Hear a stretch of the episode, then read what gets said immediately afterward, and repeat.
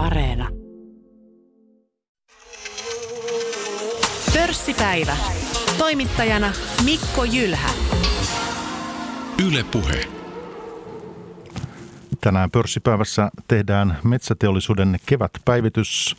Vieraina ovat director, director Ville Henttonen Fast Markets Risistä ja sitten pääanalyytikko Antti Viljakainen Inderesiltä. Tervetuloa molemmille. Kiitos. Kiitos. Tänään kun tapaamme on keskiviikko 19. päivä toukokuuta ja tämä huomiona teille, jotka kuuntelette sitä ohjelman myöhemmin Areenasta tai uusintana radiosta. Q1-tuloskausi on jo takana päin, ollaan saatu maaliin. Yhteenvetona voisi sanoa, että tuloskausi meni erittäin hyvin Helsingissäkin. Yksi parhaimmista Antti oli Metsä Board. Teki tammi-maaliskuussa todella kova tuloksen. Raportissasi kirjoitit, että tästä vuodesta on tulossa boardille jättipotti. Kartonkimarkkina käy kuumana. Joo, Metsäbordin kartonkikapasiteetti on myyty käytännössä mm, täyteen tässä jo jonkun aikaa ja näkymä viittaa myöskin siihen, että kartonkia kysytään siihen malliin, että tehtaat rullaa täyskäynnillä myöskin jatkossa. Metsäboard hyötyy sitten myös hyötyy joku ykköselle ja tuonne kun kakkoselle kohti mentäessä, niin hyötyy enenevissä määrin sellun merkittävästi nousseesta hinnasta. Yhtiö on myös pystynyt pitämään tuotantokustannuksensa tosi hyvin kurissa, että varsinaisesti tuo tulosyllätys, mikä q ykkösellä tuli, niin ei tullut liikevaihdon, korkean liikevaihdon kautta, vaan siitä, että kulut olivat yksinkertaisesti hyvin alhaiset. sitä kautta liikevoittomarginaali nousi 18 prosenttiin, mikä on miesmuistiin paras lukema metsävuorille ja ainakin yhtiön, nykymuotoiselle yhtiölle niin todennäköisesti paras yksittäinen kvartaali. Nyt kun ollaan oltu tässä koronassa jo reilu vuosi, niin miten paljon Board saa vetoapua tuosta verkkokaupasta? No Metsäboard äh, itse asiassa, niin vaikka he myyvät lainerikartonkeja, joita käytetään näissä verkkokaupan pakkauksissa, niin se on melko pieni tuoteryhmä. Äh, tai tuote, loppukäyttösegmentti Metsäboardin lainerikartonkin äh, myynnissä. Että suurin osa menee ää, sinne ruokapakkaamiseen. Ja tietysti ruokapakkaamisen kysyntä on myöskin tässä korona-aikana ollut kasvussa, kun ihmiset on syöneet kotona, eikä ravintoloissa ole juurikaan käyty, niin siellä on mennyt tosi hyvin. Tietysti ylipäätänsä verkkokauppa on iso trendi, joka kasvattaa altapahvin raaka-aineiden kysyntää, mutta se ei varsinaisesti mun mielestä ole se kuitenkaan se tulosajuri tuon metsävuorin vahvan tuloskunnan takana, vaan se tulee lähinnä siitä, että – ruoka, lääkepakkauksia, tämän tyyppisiä juttuja, niin kysytään tällä hetkellä paljon. Sinne meni sekä Metsävuorin taivekartonkeja että myöskin näitä lainerikartonkeja. Hyvä on. Onko tämä nyt tämä boardin tilanne, ei nyt tiedä tähän Meillä on monia mielenkiintoisia aiheita tämän tunnin aikana käsitellään, mutta se, että onko tämä nyt kuinka ikään kuin, voidaanko ajatella, että tämä on pysyvä tulostilanne, tuloskunto vai onko tässä joku niin kuin piikki? No kyllä tietenkin niin kuin toi kannattavuus ja pääoman tuotto Metsäborilla oli ykkösellä ää, erittäin hyvällä tasolla ja mitä tätä nyt toimialan sykliä ja dynamiikkaa olen tässä toistakymmentä vuotta seurannut, niin pidän jokseenkin epätodennäköisenä, että nuo numerot ajan yli pystytään pitämään tuolla tasolla. Että kyllähän tässä sweet spot on aika lähellä, kun kapasiteetti on, on myyty täyteen – äh, hinnat nousee ja kustannuksetkin vielä tämän koronan jäljiltä on aika, aika matalat, niin äh, ei nyt lähtisi ehkä neljällä kertomaan tuota, äh, tuottaa Q1-tulosta ja, ja sitten ekstrapoloimaan sitä myöskin äh, lähivuosille, mutta kyllähän tässä edellytyksiä hyvään tuloksen tekoon Metsävuorilla on. Ja tietysti jos tuloskautta yleisemmin miettii, niin ei Metsävuori mitenkään poikkeus ollut. Että kyllä monet yhtiöt paransi kymmeniä prosentteja tuloksiaan Pohjoismaista. Stura Enso Holmeen, Billerud. Tietysti osittain taustalla oli myöskin heikkoja vertailulukia, mutta tuloskausi metsäsektorilla oli, oli varsin hyvä niin kuin yleisestikin pörssissä. Okei, okei. Katsotaan pian äh, hintoja vähän, että äh, mitä eri tuotteilla, niin tota Ville osaa tuossa kertoa, mutta äh, se vielä boardista, että äh, katsoinko oikein, että sulla on vähennässuositus? Joo, se pitkälti perustuu siihen äh, osakkeen äh, valu, valuaatio, valuaatiotekijöihin – ja siihen, että ei nyt vielä ainakaan tosiaan lähde, lähde tuota Q1-tulosta kertomaan neljällä ja ekstrapoloimaan lähivuosille. Että kyllä sillä hinnassakin on jo paljon hyvää, kun osakekurssi on yli kaksinkertaistunut sieltä reilun vuoden takaisista koronapohjista. Ja se vielä hei, tuloksista haluan kysyä, että tuossa jo vähän viittasit, että hyviä tuloksia on saatu kautta linjan, mutta se, että Ruotsissa monia, monia merkittäviä tämän alan yhtiöitä, SCA, Essity muun muassa, niin ne, voisitko vielä vähän niitä tarkemmin kertoa? Että? Joo, kyllä niin ruotsalaisyhtiöistä Holmeen, Billerud, SCA tekee pitkälti samantyyppisiä sellu- ja kartonkin tuotteita, papereita, puutuotteita, niin kuin nämä meidänkin suomalaiset metsäyhtiöt. Ja ne on samalla markkinoilla operoi kuin suomalaiset yhtiöt, niin jokseenkin samassa tahdissa ne ää, kulkee noin isossa kuvassa, jos, jos katsotaan. Niin, ää, Holmeenin tulos, tulosparannus oli 40 prosenttia, Billerudin 70 prosenttia, SCA on myöskin 70 prosenttia oikeastun liikevoiton tasolla, että ihan, ihan niin kuin erinomaisia numeroita. Essity ei tämän tyyppisiin numeroihin yltänyt, koska heillä oli tietysti vastassa se vertailukausi, jolloin vessapaperia hamstrattiin oikein urakalla ja myöskin sellun hinta oli alhaalla, niin he on tietyllä tapaa pikkusen erilainen firma kuin nämä, nämä mainitut perinteiset ruotsalaiset ja, ja myöskin, myöskin tota, suomalaiset. Että isossa kuvassa sekä suomalaisyhtiöllä että ruotsalaisyhtiöllä niin noin ö, sykliset tuoteryhmät varsinkin pysty parantamaan merkittävästi, eli sellu, aaltopahviraaka-aineet, sahatavara. Näillä kolmellahan nyt, jos mietitään Pillerud, Korsnersia, Holmeenia ja SCAta, niin on hyvin erilainen tilanne. Eli Pillerus Korsnes on, on, on täysin vapaa näiden graafisten papereiden taakasta – jonka SCA nyt sitten ykköskvartaalilla jättää taakseen, eli siellä viimeinen graafinen paperitehdas heillä sulkeutuu Ruotsissa tai ajettiin tuossa ykköskvartaalilla alas ja se ei sitten jatkossa enää numeroissa näy, kun taas sitten Holmeenilla on oman kartonkibisneksensä ja sellu, pienen sellubisneksen lisäksi sitten iso osa bisneksestä on nimenomaan tätä graafisten papereiden ja, ja nimenomaan tämmöistä niin painopapereiden tuotantoa, joka on, on tota, niin, vaikea ala tällä hetkellä. Hyvä kuuntelija, meillä on tässä alkanut eh, tämänkertainen pörssipäivä. Tänään tehdään Metsäteollisuuden kevätpäivitys 21 ja vieraina ovat Ville Henttonen, Fast Markets Risi sekä Steppa-analyytikko Antti Viljakainen Inderisiltä ja Ville on director nykyisin sitten tuolla teidän tota, Risillä, niin se, että saatiin vähän kuvaa tästä tuloskaudesta. Ville, entäs sitten nämä eri tuotealueet? Lähdetään nyt vähän avaamaan noita tuota hintakehitystä ja, ja näin. Niin ehkä mikä usein on otsikoissa ja talousuutisissa on tietysti sellu. Kyllä niin, joo. Ja Kiina, niin. Kiina nyt on se niin kuin paras, paras lähtökohta. Ja jos siellä nyt katsotaan sitten, niin meillä on lehtisellua ja havusellua, jotka on niin tämmöiset tärkeimmät. Jos me katsotaan niiden niin kuin PIX-hintoja – niin jos ne loppuvuodessa esimerkiksi lehtisellua pyöri siellä 460 dollarissa, niin se on nyt sitten ollut, ollut tota, niin, äh, viime aikoina niin kuin jo 780 kieppeillä ja se sitten näkyy kyllä jo tuloksissa. Eli tuossa ykköskvartaalin aikana kiivettiin, kiivettiin niin kuin aika, aika huimasti ylös ja havusellussa samanlainen trendi, että siellä loppuvuodesta oltiin 600 molemmin puolin ja, ja tota, niin nyt lähestytään tuhatta, joissakin, joissakin tota, hintaindekseissä sitten on jo sen tonnin yli menty. Mutta, mutta tota, niin kyllähän se väkisin tuloksessa näkyy, jos 600 tuhanteen hypätään. Okei, pitää muistaa, että sellussa on erilaisia tota, niin alennusprosentteja sen mukaan, että missä päin ja kuinka iso ostaja olet. Mutta tota, niin kyllähän nämä indeksit kertoo, kertoo sitä kehityssuuntaa kuitenkin. Eli no, vahva, niin. vahva, vahva tota, niin, myyjän markkina tällä hetkellä.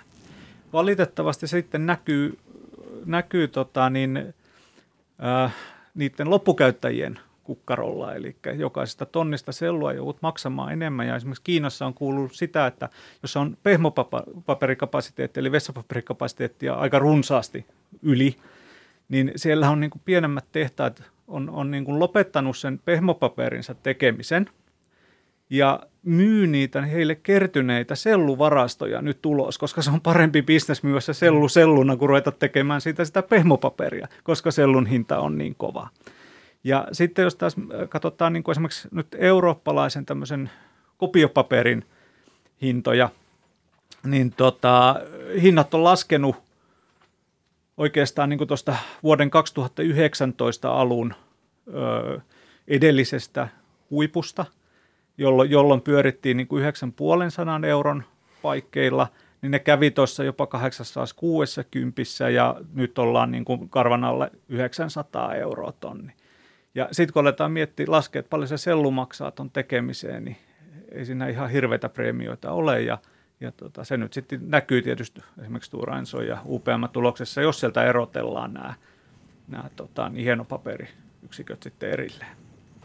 Joo, juurikin näin, että noiden pörssiyhtiöiden tapauksessahan on ää, olennaista katsoa sitä nettomäärästä sellu ylijäämää tai alijäämää, että sieltähän se varsinainen niin kuin, hyöty tai haitta, haitta sitten sinne, sinne tulokseen tulee, jos oletetaan, että sillä sellun hinnan muutoksella ei ole mitään dynaamisia vaikutuksia. Yleensä tämä on kuitenkin virheellinen olo, olo, olotus, vaan se, kun sellun hinta nousee tai laskee, niin se vaikuttaa sitten samansuuntaisesti myöskin niiden paperien ja kartonkien hintoihin. Nythän kartonkien hintojen osalta näin on osittain käynytkin, että tässä hyvässä kysyntätilanteessa sitä sellun hinnan nousua on päästy päästy viemään sinne kartonkien hintoihin ja se hittituloksiin, mikä tulee, niin ei ole yhtä iso tai sitä ei välttämättä ole ollenkaan. Mutta paperien hinnat on alkuvuodesta laskeneet, vaikka sellun hinta on noussut ja kerrytyspaperin hinta on noussut, niin se on edelleen kurjistanut sitä paperidivisioonien tilannetta viime vuodesta ja viime vuosikin oli tietysti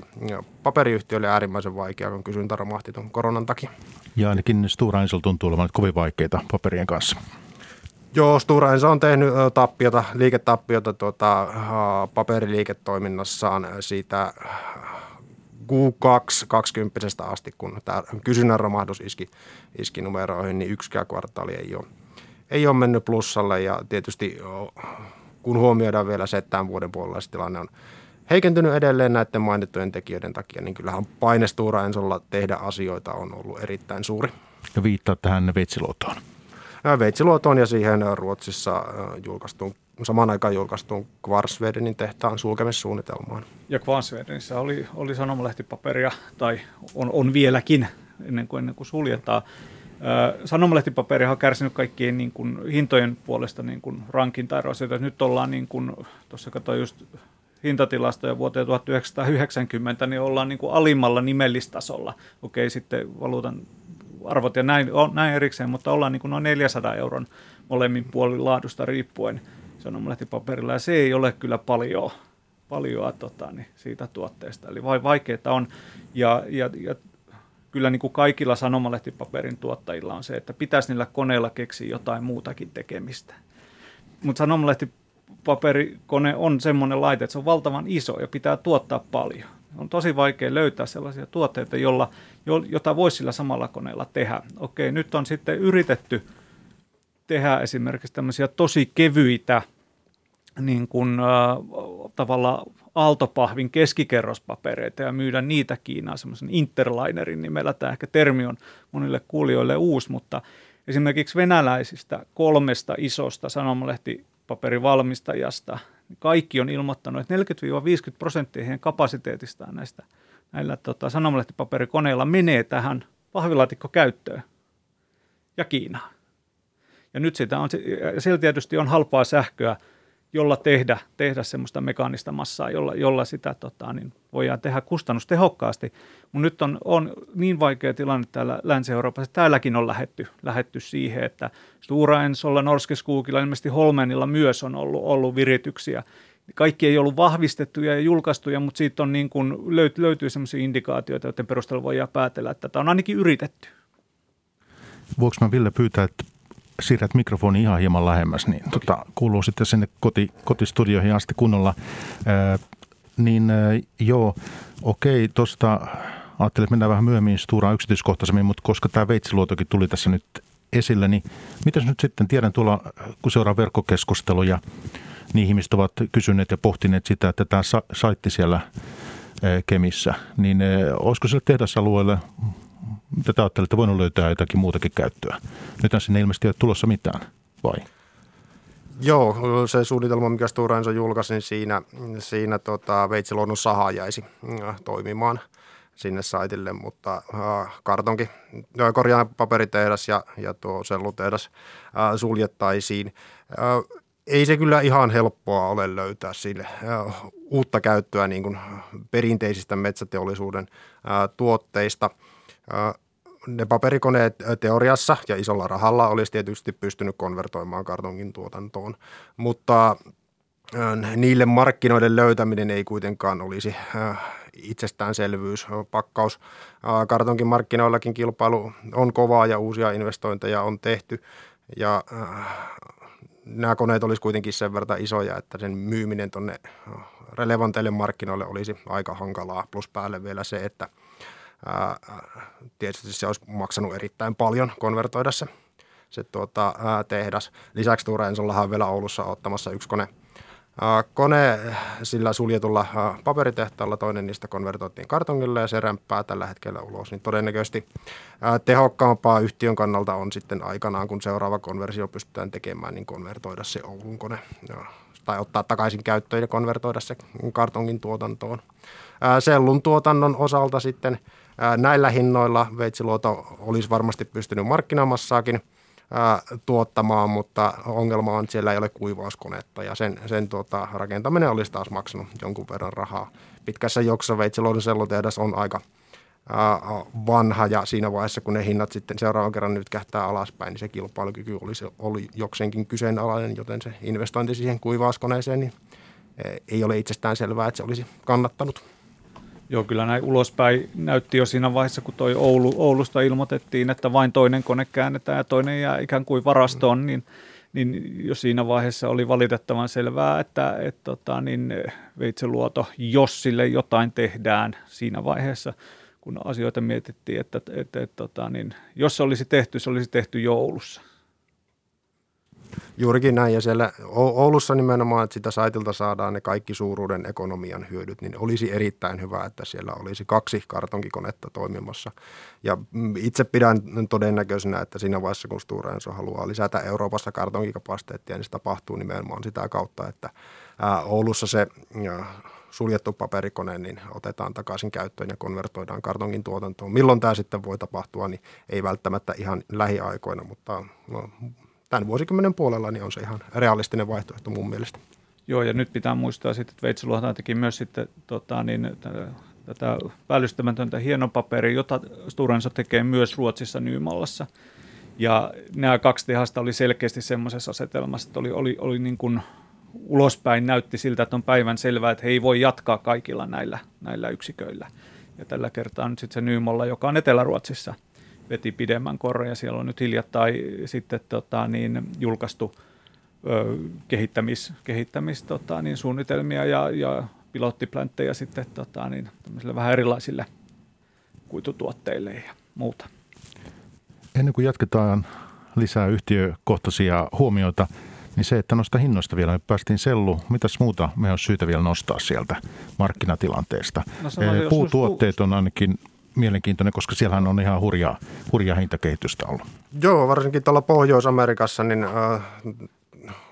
koronasta johtuen ja ehkä siitä, että ihmisten asumishalut ja, ja tuota, rahan käyttö on, on muuttunut, niin rakentaminen on ollut tosi vilkasta ja sitä kautta puu, puulle on ollut ja puutuotteille on ollut erittäin hyvää kysyntää. Sitten tuossa koronakriisin aikana supistettiin tarjontaa jonkun verran ja sitten tämän kriisin ja taudin takia niin tarjonta on ollut muutenkin rajoitettua, että ei ole saatu tarpeeksi porukkaa tehtaille ja tehtaita toimimaan hyvillä käyttöasteilla, niin Tämä niin markkina on kiristynyt tavallaan molemmista suunnista, sekä hyvästä kysynnästä että heikosta tarinasta. Ja se on johtanut siihen, että ihan perussahatavaran hinta on moninkertaistunut Pohjois-Amerikan markkinoilla tässä, tässä tuota, viimeisen puolen vuoden aikana. Tämä on aika, aika harvinaista, ne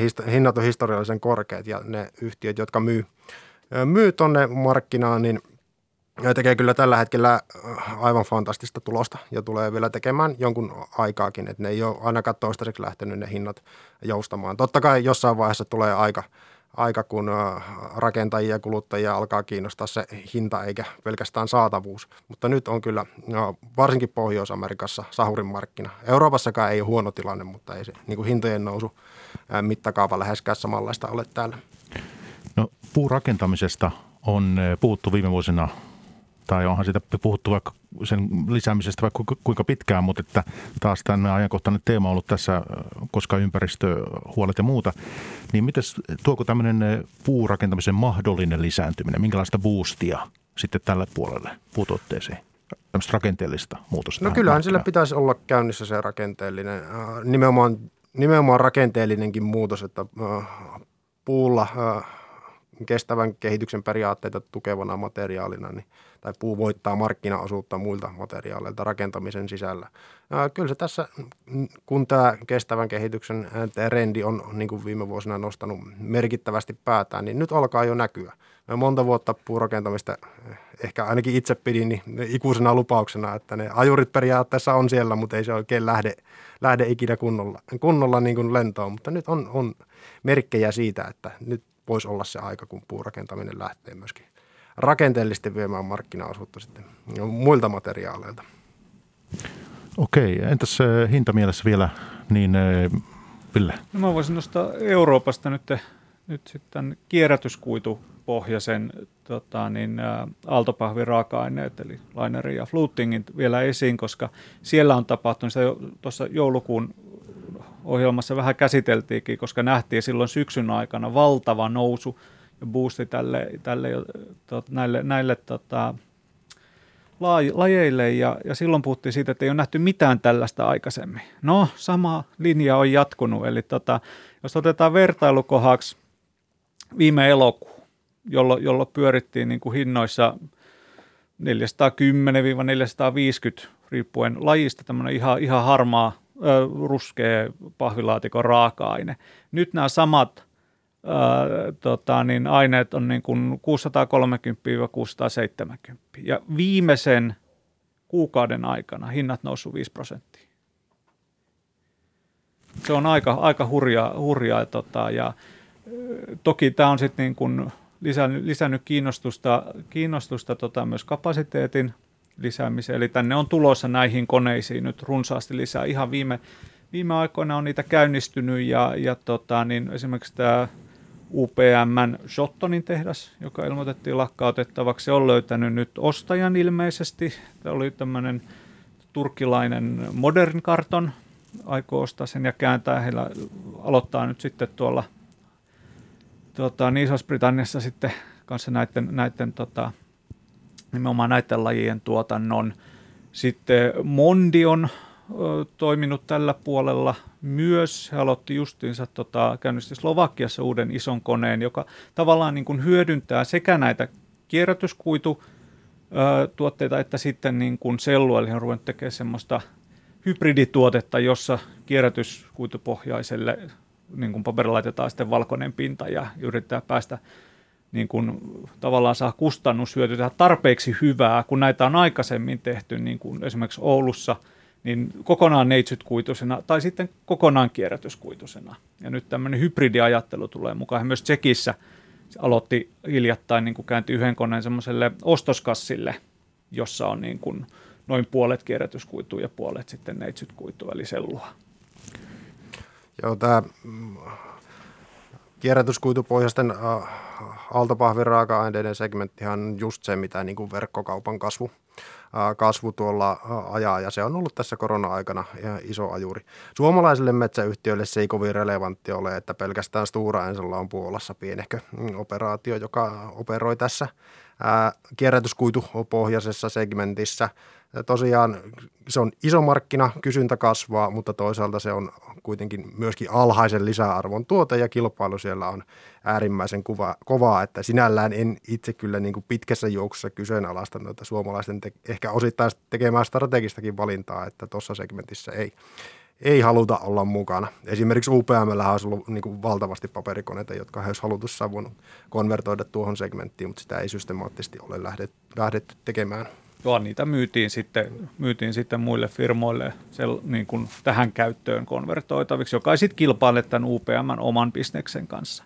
Ja nyt tässä Stora Ensolla on sitten tavallaan se, tavallaan se ongelma, että heidän Keski-Euroopan paperikoneita, jos he eivät niitä käännä itse, niin niiden myyminen niin kuin, loisi heille itselleen kilpailija, vaikka heidän niin kuin, tuotanto on esimerkiksi Puolassa ja enemmän ehkä siinä keskisessä, keskisessä tota, Euroopassa, niin se kuitenkin aiheuttaisi tämmöisen potentiaalisen niin kilpailuongelman. Ja nyt pitää muistaa, että esimerkiksi tämä Kotka Mills, joka myytiin Mailmenhofille hiljattain, oli aikaisemmin Stora Enson tehdas ja, ja nyt se kilpailee suoraan Stora Enson kartonkibisneksen kanssa ja tämä on varmasti kipeänä muistona muistuttamassa tästä, että kannattaako sitten myydä kilpailijoille. Et, et UPM ja Stora Ensolla näiden olemassa olevien graafisten koneiden kanssa Keski-Euroopassa on siinä mielessä erilainen asetelma. Niin milloin toi Kotkamilsin myynti itse asiassa tapahtui? Oliko se finanssikriisin aikaa niinä vuosina? Siitä on jokunen vuosi, kun Stora Enso myi, myi sen äh, tota, tehtaan – tehtaan tuota, pääomasijoittajan vetämälle ryhmittymälle ja tämä ryhmittymä niin konvertoi sen aikakauslehtipaperia tehneen koneen sitten kuluttajakartonkin koneeksi. Ja nyt tämä pääomasijoittaja tässä ihan hiljattain, ei ole aikaa kuin joitakin kuukausia, niin myi sen tehtaan tuolle itävaltalaiselle kartonkiyhtiö Meyer jota kautta he tulee sitten Suomeen ja vahvistaa asemansa tuossa ensikuitupuhessa kuluttajakartongissa ja kilpailee siellä sitten Stura Ensoa ja Metsäbordia vastaan muun muassa. Että aiemminhan Marmel on operannut lähinnä ää, kierrätyskuitupohjassa kuluttajakartongissa ja nyt he laajentaa portfoliota tätä, tätä kautta. He on myöskin ostamassa IPltä tuolla Puolassa toista tehdasta, joka tekee muun muassa kuluttajakartonkia, että varsin niin kuin kovalla ryminällä uuden toimitusjohtajan johdolla tullaan tähän ensikuitupohjaiseen kuluttajakartonkiin. Ja tämä on entinen muistanko oikein, entinen Mondin toimitusjohtaja. Joo, Peter kyllä, Oswald. kyllä on. Ja Mondia on, on nimenomaan ollut näissä, näissä bisneksissä aikaisemmin mukana. No Ville, vielä hinnoista se, että graafiset paperit varmasti monia kuuntelijoita kiinnostaa ja laajemminkin kansantalouden näkökulmasta ja tämmöinen meille tärkeä tuote ollut nämä, niin, niin tota, mitä sinne nyt kuuluu? Vaikeaa. Että... Minkälaisia miinusprosentteja nyt niin kuin kysynnässä? varmaan Antilla on paremmin, paremmin luvut siellä. Joo, tuolla äh, viime vuoden aikana, niin kyllähän se kysyntä semmoista karkeasti parisenkymmentä prosenttia. Koronan takia tuli, tuli tuota alas, kun kuluttajat oli kotona eikä heille kannattanut mainostaa ja niin kuin lehdissä eikä, eikä tuota, su, suoramainontaa ja, ja tuota, sitten kun median kulutus siirtyy edelleen kohti digitaalisia kanavia, niin se toi no, graafisten paperin kysyntää alas Euroopassa sen, sen karkeasti 20 prosenttia. Toiveita oli, että siitä uh, osa saataisiin takaisin, kun tämä uh, kriisi uh, ratkeaa, mutta kun kävi niin tuossa syksyllä, että tuli toinen aalto, kolmas aalto – niin äh, kyllähän se toive aika pitkälti turhaksi osoittautui, että alkuvuodesta on oltu, oltu miinuksella. Nyt ehkä huhtikuussa kysynnässä päästään äh, hetkellisesti plussalle, äh, kun vastassa on se vertailukausi, kun kysyntä tuli alas 40 prosenttia. Mutta vuositasolla jo plussalle pääseminen kysynnässä alkaa olla aika, aika lailla haastavaa, että kyllä se näyttää siltä, että se rakenteellinen laskutrendi, jossa on oltu – oltu Euroopassa kohta 15 vuotta, karkeasti 5 prosenttia vuodessa lähtee kysynnästä, niin tämän koronan jälkeen se vaan jatkuu alemmalta tasoltaan. Eli tilanne on hyvin synkkä ja vaikka kapasiteettia on leikattu paljon, niin se ei ole kestänyt tämän kysynnän laskun, laskun perässä ja se taas tarkoittaa sitä, että hinnat tulee alas. Mutta tämä ei välttämättä tämä kysynnän lasku ole aina ihan suorassa suhteessa sit siihen, mitä paperikoneet tuottaa. Eli taas viittaan tuohon joulukuussa käytyyn keskusteluun, eli silloin me tutkittiin paljon näitä, että mitä, mitä nämä koneet nykyään tekee. Ja silloin todettiin jo, että 40 prosenttia kahdesta saasta eurooppalaisesta ää, graafisesta paperikoneesta tekee jo myös jotain muutakin kuin sitä graafista paperia. Eli sinne on lisätty pakkauspuolen juttuja, tarrapapereita, pussukoita, ruokakäyttöön olevia papereita ja kaikkea tämmöistä – ja, ja, ja tämä trendi todennäköisesti tulee jatkumaan, koska kaikki on tietyllä tapaa samassa veneessä että jotain tarvii tehdä, mutta se aina se koneen sulkeminen on kuitenkin se viimeinen vaihtoehto. Ja just esimerkiksi tämä Kvansvede, niin, niin ymmärtääkseni sielläkin kokeillaan just jotain, jotain pakkauspapereita. Vielä täyttää nämä viimeiset kuukaudet sitä kapasiteettia jollain muulla. Ehkä sitten siirtää se jonnekin, jonnekin muualle. Ja tosiaan sama Holmeeni, mm. Arctic Paperit, muut tämmöiset tekee, tekee näitä samoja asioita. Mutta kyllähän se ha- hankalaa tietysti on, on kun noi isot paperikoneet on semmoisia, että niillä pitäisi pystyä paukuttamaan niin pitkiä sarjoja yhtä, yhtä tuotetta ja sitten jos joudutaan haalimaan erityyppistä tuotteista pieniä tuotantoeriä, niin ei ne oikein tahdo taipua. taipua sitten pitäisi vielä myyäkin se paperi, niin, että sitten myyntiorganisaatio se, se tietysti asettaa sitten ihan omat haasteensa. Ja tietysti alalla on jonkun verran myöskin pienempiä – yhtiöitä, joille se niin tehtaan tai koneen sulkeminen on taloudellisesti hyvin vaikeaa. Että se aiheuttaa kertaluonteisia alaskirjauksia ja kassakustannuksia, joihin ei välttämättä ole varaa samalla tavalla kuin joku UPM tai Stora Enso, niin heillä on kyllä rahalliset edellytykset tehdä niitä päätöksiä kuten he niin kuin markkina-analyysinsä pohjalta viisaammaksi näkevät. Ja meillä on myös paljon vielä perhefirmoja, joilla on vain se yksi kone tai yksi tehdas, ja jos sen sulkee, niin se on sitten siinä. Joo, ja tästä me puhuttiinkin. Mä muistan viime lähetyksessä, kun tehtiin, tehtiin metsäteollisuuden päivitystä. Hei, hyvä kuuntelija, mä huikkaan tässä välissä, niin tänään tosiaan metsäteollisuus pörssipäivän aiheena ja vieraina ovat director Ville Henttonen Fast Markets Risi sekä sitten pääanalyytikko Antti Viljakainen Inderesiltä. Ja lähdetään nyt näihin yhtiökohtaisiin juttuihin tässä vähän. Ö, olisi kiva saada pienet päivitykset, mitä yhtiölle kuuluu. Antti, sä varmaan voit liidata tässä. UPM, kansanosake, moni kiinnostaa. Missä mennään? No UPM nyt toteuttaa erittäin iso investointisuunnitelmaa tällä hetkellä, että yhtiö on allokoinut semmoiset karkeasti kolme miljardia uutta pääomaa kiinni. Valtaosa siitä menee tuonne Uruguayn äh, isoon sellutehtaaseen, jonka pitäisi käynnistyä tuossa ensi vuoden jälkimmäisellä puoliskolla. Se on pystytty se projekti pitämään äh, aikataulussaan koronasta huolimatta, mikä on ihan äh, hyvä, hyvä suoritus siihen nähden, että äh, kyllähän tämä niin kapuloita rattaisiin tuon tyyppiselle isolle projektille on, on laittanut ja moni projekti on, on myöhästynyt. Sitten toisena on siellä se Saksan biojalostamo hanke, hanke, missä he jalostavat uuden tyyppisiä biotuotteita korvaamaan fossiilisia materiaaleja, niin sen pitäisi valmistua karkeasti tuota, samaan aikaan kuin, kuin sen sellutehtaan. Ja sitten on putkessa vielä odottamassa biopolttoainelaitos joko Kotkaan tai, tai Rotterdamiin, että siitä investointipäätös varmaan saadaan tuossa talven aikana jossain vaiheessa, että eiköhän se jompaan kumpaan – paikkaan tulla tekemään. Ja tämä on myöskin miljardiluokan hanke. Fokus tietysti on näissä, näissä tota, investoinneissa ja muutenhan UPM on tietysti tyylilleen uskollisesti niin erittäin kustannustehokkaassa kunnossa, että tehdään vahvaa kassavirtaa, tase on vahva, palautetaan pääomaa omistajille näistä investoinneista huolimatta, mutta noin noi hankkeet on sitten sen tyyppisiä, jotka aidosti muokkaa UPM uuteen suuntaan. No onko sinulla suomalaiselta metsäsektorilta jotain tiettyä omaa suosikkiosaketta tai pikkiä, ja jos on, niin onko UPM sitten se?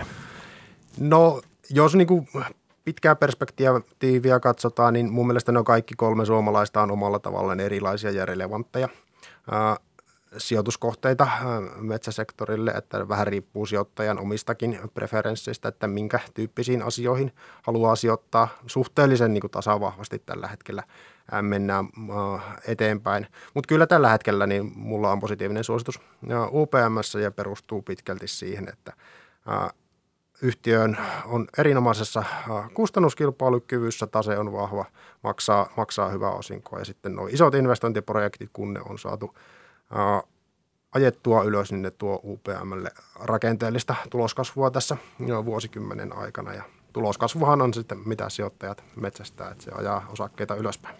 No Uruguay, tuosta mainitsit. Nyt sitten äskettäin brasilialainen Susano ilmoitti tällaisesta mittavasta tuota, selluinvestoinnista ovat tekemässä. Oliko se 2,3 miljoonaa tonnia joukosellua tulossa sieltä. Nyt se tietysti kestää muutama vuoden, että saadaan siellä saitti pystyyn ja niin kuin tota, toimintakuntoon, mutta ää, miten tämä yliinvestointien vaara tässä nyt sitten ja, ja toisaalta niin tota, tulee tämmöisiä massiivisia uusia investointihuutisia?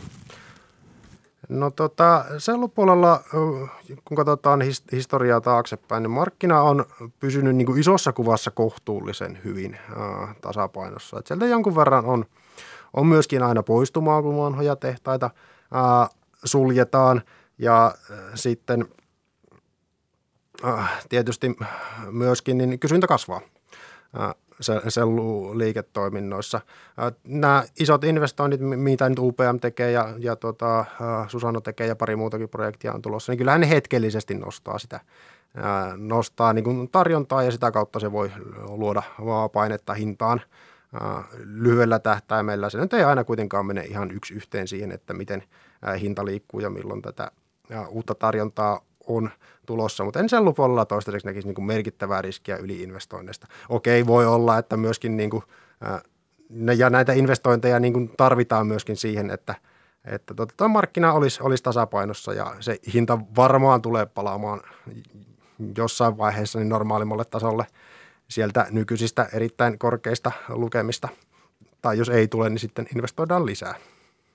Joo, tämä Susanan keissi oli just siitä julkaisi julkais lisätietoja, niin on mielenkiintoinen, eli se puuhankinta-alue olisi vain noin 60 kilometriä siitä tehtaan ympäriltä ja heillä oli oliko yli 80 prosenttia on niin kuin näistä puuhankintadiileistäkin olisi jo tehty. Ja, ja se niin kuin he ei antanut semmoista suoraa, suoraa tota, niin, kustannustavoitetta, että millä, millä niin kuin käteiskustannuksen tasolle pitäisi päästä, mutta tota, halpahan se tulee olemaan. Ja, ja siellä he on myös sitten sijoittanut paljon energiaan, eli tuliko sinne 180 megawattia sitten vielä tota, niin sähköntuotannon kapasiteettia ja, ja tällainen, ja, ja sitten Brasilian sähkön hinnan tasoilla, niin se voi olla ihan, ihan hyvä bisnes, riippuen vähän miten, miten sitten alueellisesti niin kuin sitä, millä hintaa sitä saadaan kaupaksi, mutta erittäin vaikuttava investointi. Mä huomaan, että Susanna korostaa tätä, että se on tällainen niin kuin, kustannuspuolella niin tota, pystyvät niin kuin, tota, erittäin matalalla kustannuksella tekemään. Että korostaa tätä, tätä tota, tulokulmaa heidän omissa esityksissään. Joo, että. ja aikaisemminhan esimerkiksi heidän, heidän sellutehtailla ei ole ollut mikään megatrendi tämä, mikä meillä on, että oltaisiin täysin vapaa fossiilisista polttoaineista. Mutta nyt sitten tämä uusi projekti niin tähtää siihen, että olisi niin kuin ikään kuin silläkin, siitäkin näkökulmasta niin kuin moderni ja, ja, ja tota, niin, paras mahdollinen laitos. Ja, ja he sanoivat, että tästä tulee heidän edullisin tai niin kuin halvin tehtaansa niin kuin tuotantokustannusten puolesta. Ja UPM on kertonut, että he tavoittelevat sillä Uruguayn tehtaalla 280 dollarin käteiskustannusta per sellutonni ja kun huomioidaan, että toi Susanon tehdas on pikkusen isompi, se on Brasiliassa, puut hankitaan noin, noin läheltä – niin todennäköistä on, että kyllä se siitä vielä alapuolelle mm, jonkun verran menee, plus että Susano sitoo siihen tehtaaseen hieman vähemmän pääomaa kuin UPM. Totta kai Brasiliassa on sitten omat riskinsä liittyen muun muassa poliittiseen ilmapiiriin ja, ja tuota, ää, verotukseen, mitkä ei samalla tavalla näy ehkä Uruguayssa. Ja ehkä se sitten se UPM Uruguayn niin kuin logistiikka on hieman paremmin paremmin sijoitettu, että maakuljetukset on kalliita ja, ja sitten jos sulla on 60 kilometriä ympärillä mettää, niin ei siinä ihan heti ole sitten satamaakaan. No se tulee nyt sitten mieleen kysyä tässä, että Susanna sijoituskeissinä. Onko Antti sulla näkemystä siitä? Ei teillä seurannassa aktiivisesti, mutta... Ei, ei, ole, ei ole seurannassa, seurannassa ja tuota, eikä sinällään ole, ole tuota näkemystä. Tietysti sellubisneksessä äh, suuri on kaunista ja iso on tehokasta. Susanon käyttökatemarginaali on siellä 50 ja 60 prosentin tienoilla heilunut viime vuonnakin. He pystyvät tekemään tulosta kaiken tyyppisissä markkinatilanteissa. Totta kai niin kuin valtavat määrät on pääomaa kiinni ja velkaakin on, on jonkun verran on maksettavana, mutta kun operoidaan parhaalla – käteiskustannuksella, mitä toimialalla niin kuin firmatasolla on, niin kyllähän he ovat kilpailukykyisiä suhteessa muihin niin hyvin erityyppisissä suhdannetilanteissakin. Tämä tietysti kaikki pitää suhteuttaa siihen, että mitä osakkeesta joutuu maksamaan. maksamaan tuota, tämänhetkisiä arvostuskertoimia en nyt Susanolle ole, ole kattonut, mutta mutta tuota, veikkaan, että tuosta kilpailukyvystä kyllä joutuu maksamaan aika paljon enemmän kuin muistakin yhtiöistä. Ja hehän nyt sitten on niin kuin elänyt ja tulee varmaan jatkossakin elämään hyvin pitkälle Kiinan sellunälän, kuitunälän niin kuin tota, ehdoilla, että sinnehän se suuri osa menee ja se, se määrittelee hirveän paljon se Kiinan sellun kysyntä ja hintataso sitä Susanon tulosta.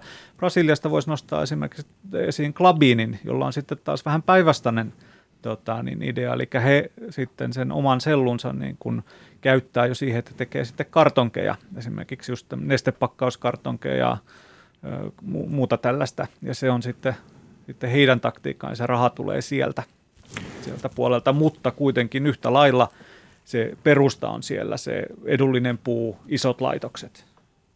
Onko tämä listattu? Mä en Klabinista tiedä. Klabin, Klabin on listattu, listattu yhtiö, että tota, en tiedä pääseekö suomalaisten osakevälittäjien kautta, pankkien kautta, kautta tuota kyseistä osaketta ää, ostamaan, mutta kyllä se siellä Brasilian pörssissä ää, on, on listattuna ja, ja tuota, investointimoodissa yhtiö on, on tosiaan, että siellä ää, investoidaan – uuteen tehtaaseen toinen niin kuin sellulinja ja, ja tota, laineri, lainerilinja on käynnistymässä tässä kesällä ja he just kertoi kerto tuossa äskettäin, että ää, sille tehtaalle oli tarkoitus tulla toinen lainerilinja, mutta on päätetty, että se muutetaan kuluttajakartonkilinjaksi, että he jossain määrin sitten tulee kilpailemaan Stura Enson kautta Metsävuorin kanssa siinä määrin, missä kuluttajakartonkibisnes on, on globaalia, niin varmasti tulevat törmäämään, kun tämä kuluttajakartonkilinja – joskus tuossa vuosikymmenen puolivälin tienoilla niin on valmis. Mutta tehdään sitä sellua muuallakin ja, ja ei se kiinalaisten niin kuin sellun tarve, niin se ei kysy sitä, mistä se tulee. Ja, ja nyt just, just nähtiin esimerkiksi tämmöinen kaksi listattua firmaa, ää, tota, niin Paper Excellence ja, ja Domtar. Eli Paper Excellence aikoo ostaa Domtarina on niin kuin siellä kymmenen toisen puolen niin kuin suurimpia selluntuottajia. Ja, mutta kun nämä yhdistyy, niin siitä tulee – tulee vähän laskentatavasta riippuen niin jopa kolmanneksi suurin se markkinasellun tuottaja ja siellä on esimerkiksi paljon revinnäissellua mitä käytetään niin kuin vaipoissa ja muussa tämmöisessä. Mutta mikä tässä tekee mielenkiintoisen on tämä Paper Excellence, eli sehän on tämmöisen kiinalais-indonesialaisen konglomeraatin Asia Pulp and Paperin eli APPin APP kannattaa painaa mieleen, siitä, siitä kuulee, kuulee aika paljon, koska se on niin valtavan iso. Ja siinä on, sen alla on hyvin erilaisia firmoja, mutta iso osa on, on tota niin, pakkaus- ja hienopaperibisnestä Indonesiassa, Kiinassa ja muualla siellä siinä välillä. Mutta he, he sitten tässä kuitunälässä on ruvennut sitten ostamaan sellutehtaita ja vanhoja paperitehtaita, joilla he voi sitten tuoda – joiden varrella voi tuoda kuitua, tota, niin, eli käytännössä sellua, mutta myös kierrätyskuitua, niin Kiinaa. Ja, ja tosiaan tämä Paper Excellence oli yksi heidän ostoksensa. Euroopassa on sisarfirma Fiber Excellence, toimii esimerkiksi Ranskassa. Ja nyt he sitten ostaa tämän Domtarin. Ja, ja tota, tehtaat on Pohjois-Amerikassa, Kanadassa ja Yhdysvalloissa, varsinkin kanadalaisilla tehtailla on ollut pitkään niin kuin vaikea maine. että siellä on tehtaita mennyt nurin ja ja ne on ollut niin kuin iso riskin alla. Mutta tämä, että on varma kysyntä omilla tehtailla siellä Kiinassa, niin tämä saattaa tietyllä tavalla pelastaa nämä tehtaat. Ja, ja tosiaan tämä kiinalainen raha on nyt semmoinen mielenkiintoinen tuolla Pohjois-Amerikassa. Euroopassahan meillä ei kovin paljon vielä ole ollut näitä kiinalaisen rahan yrityksiä. On tämä Fiber Excellence ja sitten just tota, niin, äh, hiljattain viime syksynä pörssiin listattu ruotsalainen Nordic Paper, jossa – sitten Anhui Shaning, muistaakseni jos lausun täysin väärin, niin tota, omistaa 48 prosenttia, mutta listautui Tukholman pörssiin viime syksynä. Palaan tuohon Susanoon sen verran vielä, koska se on suomalaistaan kiinnostava siinä mielessä. He rakentaa Spinnovan kanssa Jyväskylään. Parhaillaan on ymmärtänyt näin se, vielä ole valmis äh, ollenkaan, mutta uutta, uutta tuotantolaitosta ja siellä on tarkoitus tehdä tällaisia puupohjaisia tekstiileitä. Spinnova ja Susanna, tämä on tämmöinen hanke menossa. Mitä te tästä ajattelette? Tämähän tämä kiinnostaa suuria tämmöisiä vaatebrändejä myös tämä, tämä kuitu. Mä voin lyhyesti taustuttaa siitä, että näitä tekstiilikuituja pystytään tekemään erilaisilla menetelmillä.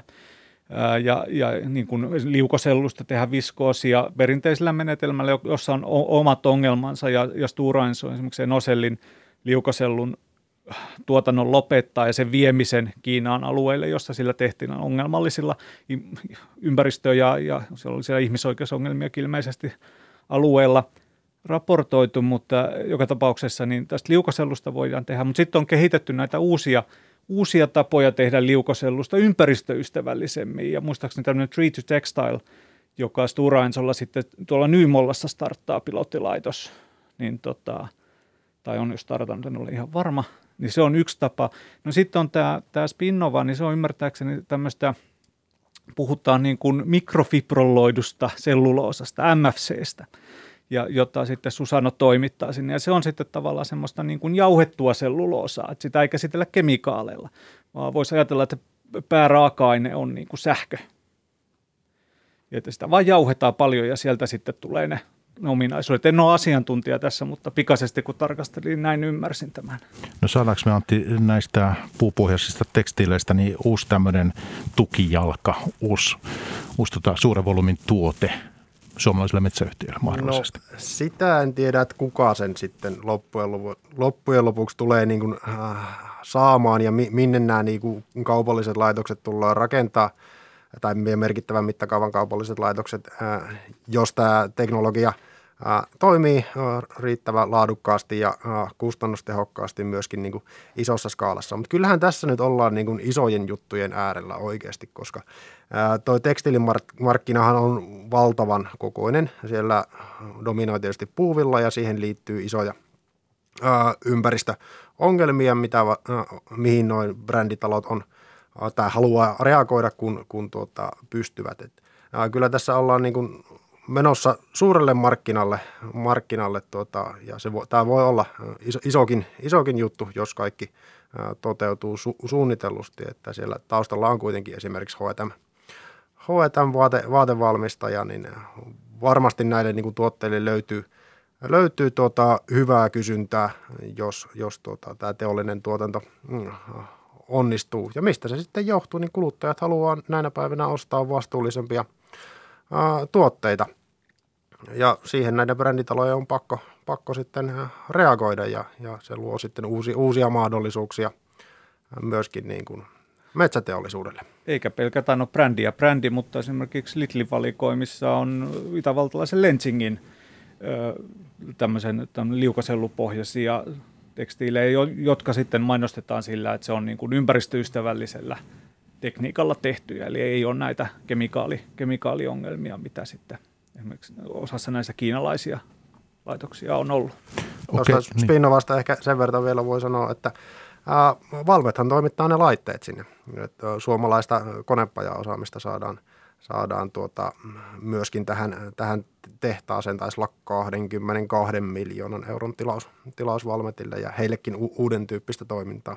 Joo. Ja tämä MFC on mielenkiintoinen aihe, eli se on periaatteessa selluloosaa, joka, joka on sitten tosiaan jauhettu erikoistavalla, joka vie aika paljon sähköä, mutta sillä saadaan sitten lujuusominaisuuksia ihan eri tavalla. Ja yksi mielenkiintoinen, niin kuin mikä liittyy suomalaiseen sellutuotantoon, on se, että luin tuossa just hiljattain tutkimuksen, että jos esimerkiksi tämmöisen länsimaalaislaatuisen vessapaperin, jossa on noin 20 prosenttia havusellua ja loput lehtisellua, niin jos siitä siitä pystyttäisiin eliminoimaan se havusellu sillä, että esimerkiksi 4 prosenttia siitä lehtisellusta käsiteltäisiin tällä MFC-tekniikalla, niin pystyttäisiin saavutettaisiin sama lujuus.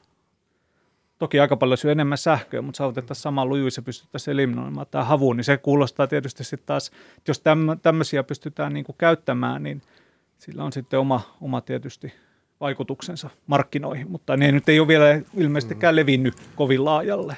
Joo, jos tuo, tuo toteutus, niin sehän olisi todellinen niin kuin pelin muuttaja metsä, metsäteollisuuden kannalta ja, ja tuota, myöskin erittäin huono juttu suomalaiselle metsäteollisuudelle, koska täällä tehdään nimenomaan sitä havuselua ja meillä on kilpailuetu siinä, että, että tuota, nähtäväksi jää, jää miten käy, mutta tämän tyyppiset asiat niin olisi, olisi niin kuin tosi isoja juttuja, jos niissä päästään eteenpäin.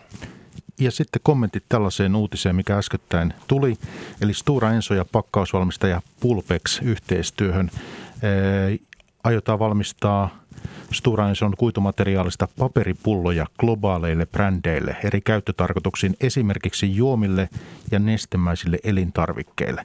Minkälaisen asian äärellä tässä nyt sitten ollaan, Ville? Joo, mä vähän tätä tutkin ja sitten on itse asiassa aika vähän tietoa, kun on semmoinen konsortio, ja, ja oikeastaan kaikki tieto pidetään sen konsortion sisällä, että sitä hyvin, hyvin niin kuin rajoitetusti kerrotaan, mutta mä ymmärsin näin, että se itse pullo on tavallaan semmoisella niin kuin muottitekniikalla tehty, eli prässätään sellua samalla tavalla kuin tehtäisiin kananmunakennoin, mutta vaan paljon hienostuneemmin. Ja sitten se päällystetään se sisäpuoli jollakin, ei muovilla, mutta jollakin, joka pitää nesteen sisällään. Ymmärtääkseni nykytekniikka ei vielä salli hiilihapotettuja juomia, vaan ainoastaan niin kuin – tämmöisiä flättejä. Mutta tota, Mut mä ymmärsin, että alkoholi myös säilyy tällaisessa. Joo, il, ilmeisesti sitä joo, voi, voidaan joihinkin alkoholeja käyttää. Sitä vähän muokataan sitten sen, sen tota, niin sisäpäällysteen niin kuin avulla se, että mitä se pitää sisällään. Mutta sehän on jännä, kun sillä muotilla pystyy tekemään hyvin eri muotoisia, muotoisia pulloja ja, ja, ja, ja se aine, jolla päällystetään nämä sisäpinnat, niin on kuitenkin sit ilmeisesti maatuvaa. No hei, tässä tiedotteen mukaan yhteisenä tavoitteena on tuottaa kaikkiaan 750 miljoonaa pulloa vuodessa. Siis Stora ja tämä Pulpex. Tiedetäänkö me, että missä näitä ruvetaan sitten tekemään, valmistamaan? Onko sitä kerrottu? Tota, mä en ainakaan asiasta ole aivan, aivan tota, varma, varma, että onko se valittu se paikka, paikka tota, missä, missä niitä tehdään. Mutta kun kysyit tuossa, että miten isosta asiasta puhutaan, niin, niin no tuossa sanoit, iso, ison numeron monta pulloa aiotaan tehdä. En tiedä, mikä on maailman pullomarkkinan koko, mutta, mutta veikkaisin, että tuo on aika pieni osa, osa siitä, että periaatteessa niin kuin myöskin hyvin suuren volyymin tuote. Tuote, jota ää, jonka tekemistä lähdetään hakemaan. Eli voi olla isokin juttu juttu tuota, tolle konsortiolle ja sen mukana. Stura Ensolle pitkällä tähtäimellä en ehkä hengitystä pidättelisi sen suhteen, että milloin niin kuin, tulee liikevaihtoa siinä mittakaavassa, että se Stura Enson konsernin luvuissa näkyy, mutta pitkällä tähtäimellä vaikutus voi olla merkittäväkin. Isossa kuvassahan tuo liittyy myöskin siihen samaan teemaan, mitä tuossa läpi jo käytiin, että kuluttajat haluaa ostaa materiaaleja, jotka on tuotettu yhä vastuullisimmasta raaka-aineesta. Ja tämä trendi on ollut jo pinnan alla jonkun aikaa, mutta tässä niin kuin viimeisen parin vuoden aikana ja vielä koronan, koronan myötä niin on saanut ihan niin kuin reippaasti lisää tuulta purjeisinsa. Joo, ja siis sinänsähän nestepakkaus on Stura Ensolle vanha bisnes. Esimerkiksi tämä Skookhallin tehdas Ruotsissa, Imatran tehdas Suomessa ja, niin on valmistanut nestepakkauskartonkia hyvin pitkään ja tota, niin Skookhalli on nyt on tulossa ilmeisesti tai suunnitellaan isoa investointia. He arvioivat, että he valmistaa joka kuudennen vahvisen nestepakkauskartonki astian tai, tai tota, niin kartongin maailmassa sillä tehtaalla jo, että isohan he on tässä nestepakkauspuolella jo valmiiksi. No mitäs tota, haluatko lyhyt päivitys vielä Antti Metsäboardista laittaa ja Metsägroupista, että miten, miten tota, onko siellä, mitä, mitä merkittävää nyt on menossa?